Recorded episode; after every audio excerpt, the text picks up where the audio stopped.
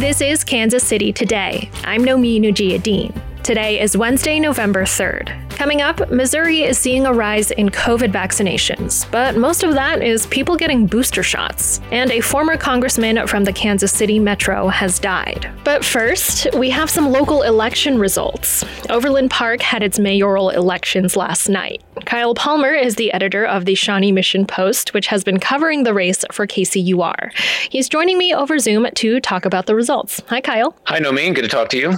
So, who won the race for mayor of Overland Park? Uh, well, it is very close, but uh, current city council president Curt Skoog has been on the council for 16 years, tied himself closely with outgoing mayor Carl Gerlach, won on election night with 50.57% of the vote compared to Mike Czinege, the retired business executive who garnered 49.1%. So, about 550 votes separate these men, 548 votes to be exact, after unofficial vote tallies on election night. But Curt Skoog Skoog um, appears to be the winner. What message can we take from that? Uh, well, with such a close vote, you can tell that um, Overland Park is divided on its thoughts on the future of the city and and where it has been over the last uh, 16 years and more uh, under the leadership of Carl Gerlach and, and Curt Skoog. But uh, Curt Skoog, though we haven't heard from him at the time of this taping, I think would would claim that um, his message of, of, of competent management of the city, um, shepherding the city through extraordinary growth and business development and, relationships with the developers who, who have spurred that growth was a message that resonated with voters. Um, Mike Czinege was much more skeptical of, of, of tax incentives for development, um, developments like big apartment complexes as well, and, and really um, emphasize messages of, of underlining single family homes and um, getting tough on rates of crime that were starting to creep up over the last couple of years in Overland Park. Those still remain relatively low compared to other big cities. But I would imagine that he would say still that that message also resonated with a, a very strong segment of the populace, considering how close this vote was. There were some shakeups on the Overland Park City Council. What happened in those races? Yeah, well, there were six contested seats in all six wards. There was at least one seat um, on the ballot, uh, three in the north and three in the south. There were four incumbents on the ballot. Um, two of them won. Both of those incumbents were in the north in wards one and three, respectively, Logan Heley and Jim Kite. Uh, but then two incumbents lost, and both of them were in uh, southern wards. That would be Stacy Graham in Ward four. She was beat out by Scott Mosher, the father of slain Overland Park police officer Mike Mosher, who was killed during a traffic stop last year. Um, and then in Ward 6, Chris Newlin was um, defeated by Jeff Cox as well. And both of those races in Wards 4 and 6 really turned again on the same issues that were germane to the mayoral race uh, discussions about tax incentive policy, development, and also, especially in um, Ward 4, this discussion about crime. That, again, I think is indicative of the kind of cultural split that you see in Overland Park. Um, it was uh, evident in these city council results, and it should make the dynamics of city council a little bit more interesting, though I will still say that the people who uh, generally support this notion of, of developments and, and, and growth and supporting the vision that has been kind of the, the trademark of Carl Gerlach's tenure, those supporters on the city council still remain, um, I think, in the majority. One topic you've been covering throughout this election season is how some polarizing issues like masks have been affecting local school board elections. How did some of those races turn out? Uh, well, very interesting, and, and I guess more broadly speaking across Johnson County, mixed results, but in two of the districts that we cover closely here in Northeast Johnson County, very decisive results in favor of candidates who supported mask rules.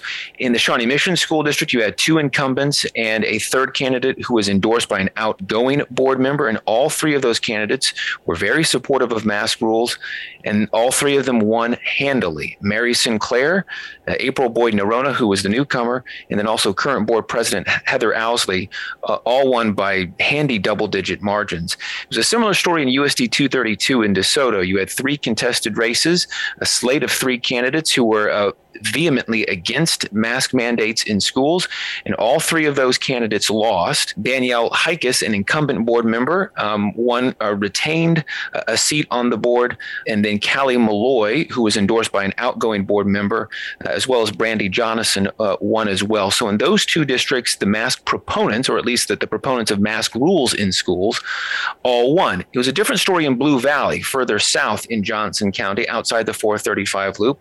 Uh, three more contested races in that district, and two of the candidates who who criticized mask rules won. Uh, Katie Bowers and Jim McMullen both won. Uh, the most watched school board race in that district, however, involved Christine White, the uh, Johnson County pediatrician who gained some notoriety um, for publicly questioning the effectiveness of masks and the uh, the breadth of the COVID 19 pandemic at different public meetings.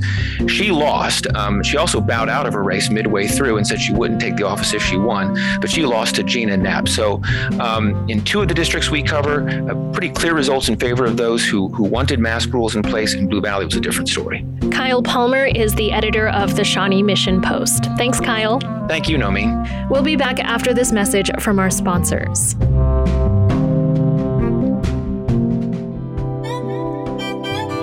UMB Private Wealth Management, a division of UMB Bank, takes the time to understand your history, goals, and priorities. UMB tailors financial planning services and resources to help you accumulate, preserve, and protect your wealth for whatever life throws your way. It's all about establishing a customized plan for you so you can focus on the important parts of life, like spending time with family and friends, pursuing your passions, or building a career. Feel confident about your future at UMB Private Wealth Management. Everything we do starts with you. Learn more at umb.com slash wealth hyphen management.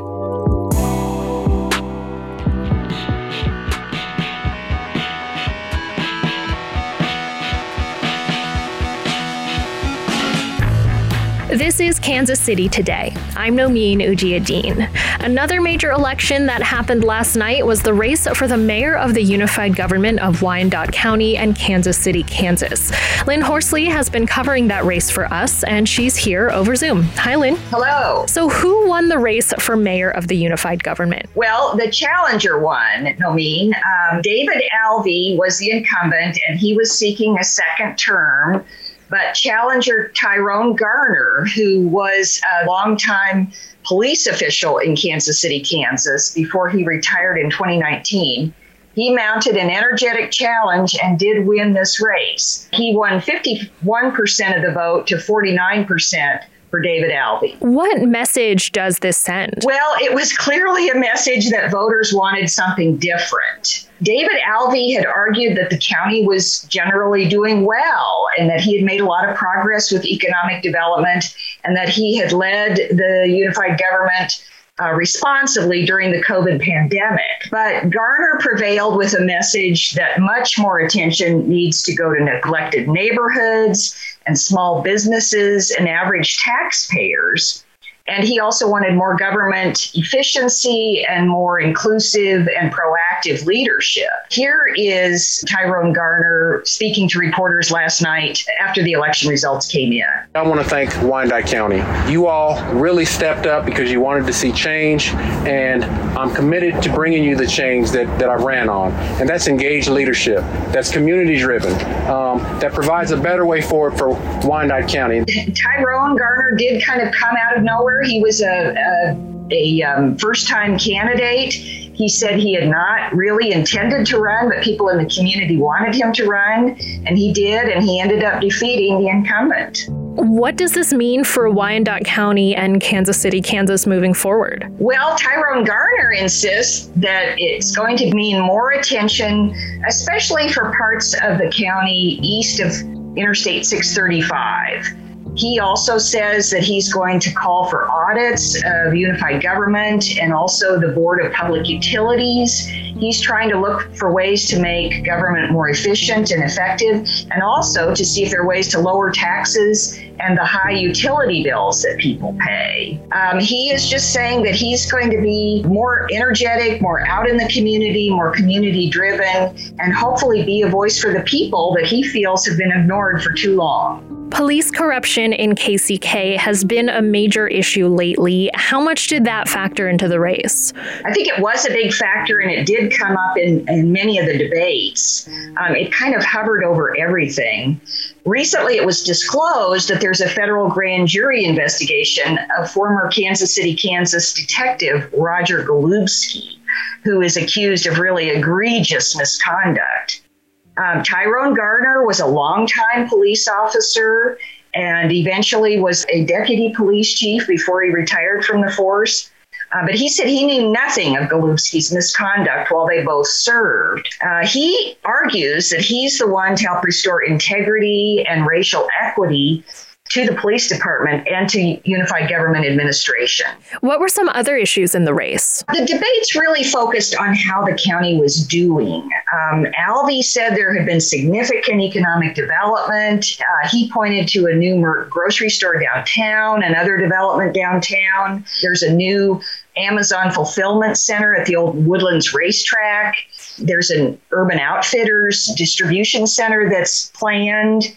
Uh, and other projects coming along. But Garner pointed out that the old Indian Springs mall site is still kind of a wasteland. And there are just too many parts of the county that don't have enough development and don't have enough attention or don't even really have enough infrastructure and basic services. He promised to give the attention to those areas and those parts of the uh, community that he had said have been ignored for too long. I will say race was not really an overt issue in this election, but it's interesting that Garner is the first black mayor of the unified government, which was consolidated with the city in 1997. And in fact, he's the first black mayor of Kansas City, Kansas, going back to records from the late 1880s. Lynn Horsley is a contributor to KCUR. Thanks, Lynn. You're welcome. Here's what else is going on in Kansas City. Missouri is administering its highest number of COVID 19 shots since the spring, although the increase is almost entirely due to booster shots. KCUR's Alex Smith reports. Daily vaccine shots climbed to nearly 20,000 per day last week, the state's highest rate since May. However, more than three quarters of that total came from boosters. The increase came after the CDC expanded booster shot eligibility. That now includes people who received any of the three approved COVID vaccines, including anyone over 18 who may be at higher risk due to health or work or living circumstances. However, the rate of fully vaccinated residents in Missouri has slowed down. Around 50% of Missourians are fully vaccinated, well below the 58% national average.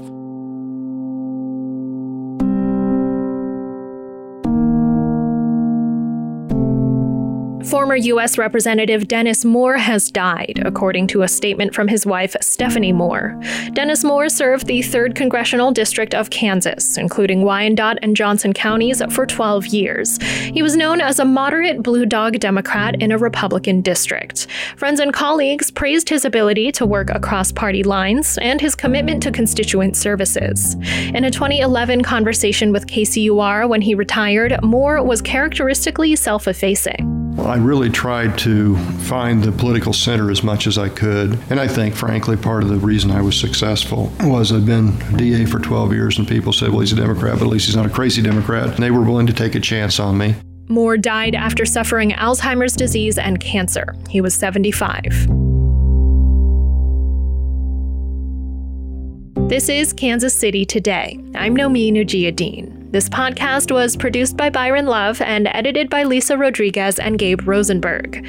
You can read our coverage of the elections in Overland Park and Wyandotte County on our website, kcur.org, where you can also find our live stream. If you like our podcast, leave us a review on your favorite podcast app or leave us a voicemail with your feedback at 816 235 8930. Tomorrow, we'll take a look at the complicated legal status of marijuana in Missouri and Kansas.